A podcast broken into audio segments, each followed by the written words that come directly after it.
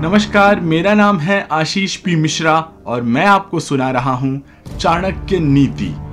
चाणक्य नीति के दसवें अध्याय में आचार्य चाणक्य कहते हैं, जिसके पास धन नहीं है वो गरीब नहीं है, असल में वह अमीर है यदि उसके पास विद्या है, यदि उसके पास ज्ञान है। जिसके पास विद्या नहीं है वो हर प्रकार से निर्धन है, वो हर प्रकार से गरीब है। आचार्य चाणक्य कहते हैं, हम अपना हर कदम फूंक फूंक करके रखें, हम छाना हुआ जल पिएं और हम वही बात बोलें जो शास्त्र सम्मत है। हम वही काम करें जिसके बारे में सावधानी पूर्वक हमने पहले सोचा है।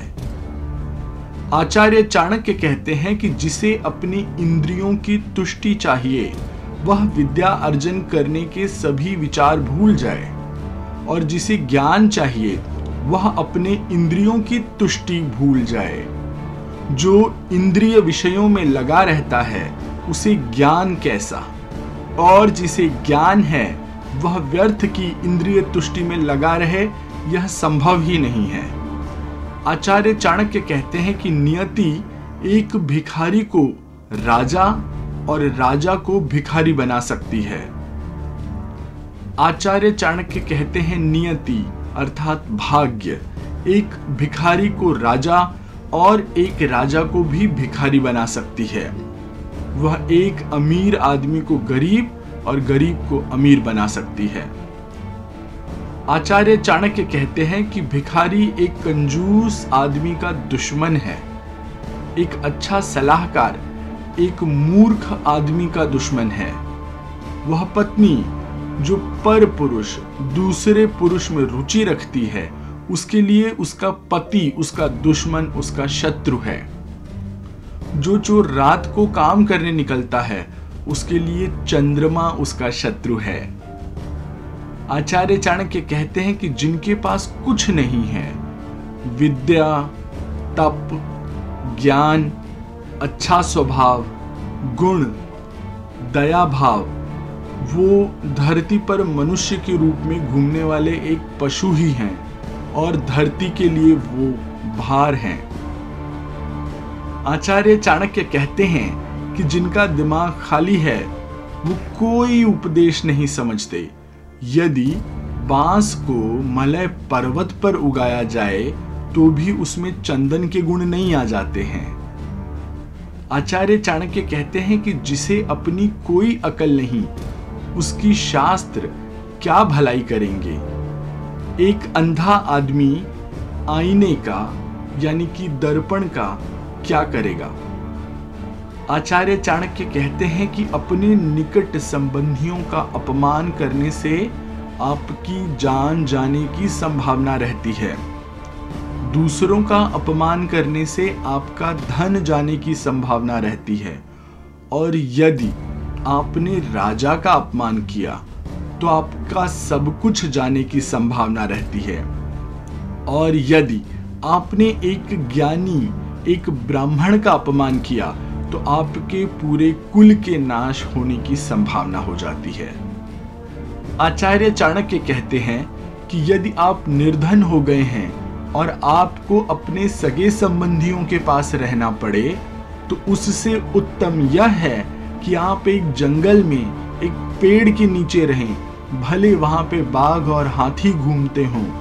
आप कंदमूल फल खाएं, पेड़ के फल खाएं, घास पर सोएं और नदी का जल पिएं, लेकिन आप अपने संबंधियों के यहाँ पे न रहें। आचार्य चाणक्य कहते हैं कि ब्राह्मण एक वृक्ष के समान है, उसकी प्रार्थना उसका मूल यानी कि उसकी जड़ है।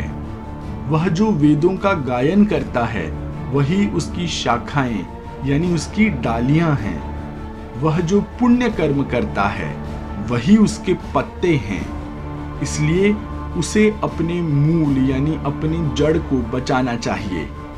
यदि मूल नष्ट हो जाता है तो उसकी शाखाएं भी नहीं रहेंगी और उसके पत्ते भी नहीं रहेंगे।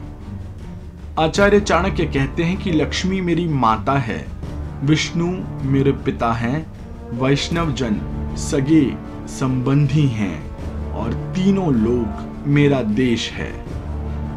आचार्य चाणक्य कहते हैं कि हम भला क्यों दुख करें कि हमें अपना घर छोड़ करके जाना पड़ा है। जैसे रात्रि के समय कितने ही प्रकार के पक्षी एक वृक्ष पर विश्राम करते हैं और भोर होते ही भिन्न भिन्न दिशाओं में उड़ करके चले जाते हैं। आचार्य चाणक्य कहते हैं कि जिसके पास बुद्धि है, ज्ञान है, असल में वही सबसे शक्तिशाली है। जिसके पास बुद्धि नहीं, उसके पास कैसे कोई शक्ति हो सकती है। जैसे एक चालाक खरगोश अगर मस्ती में आ जाए तो महाकाय हाथी को भी तालाब में गिरा सकता है।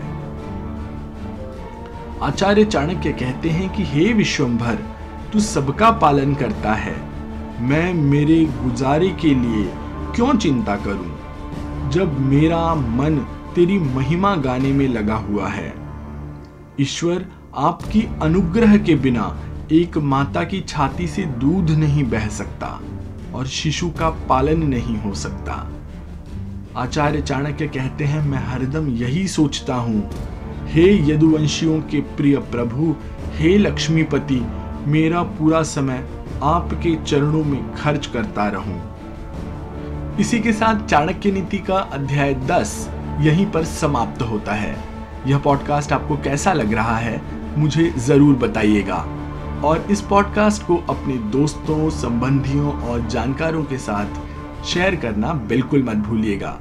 जल्द ही प्रस्तुत होता हूँ अध्याय ग्यारह लेकर के। तब तक के लिए आज्ञा दीजिए। धन्यवाद। नमस्कार।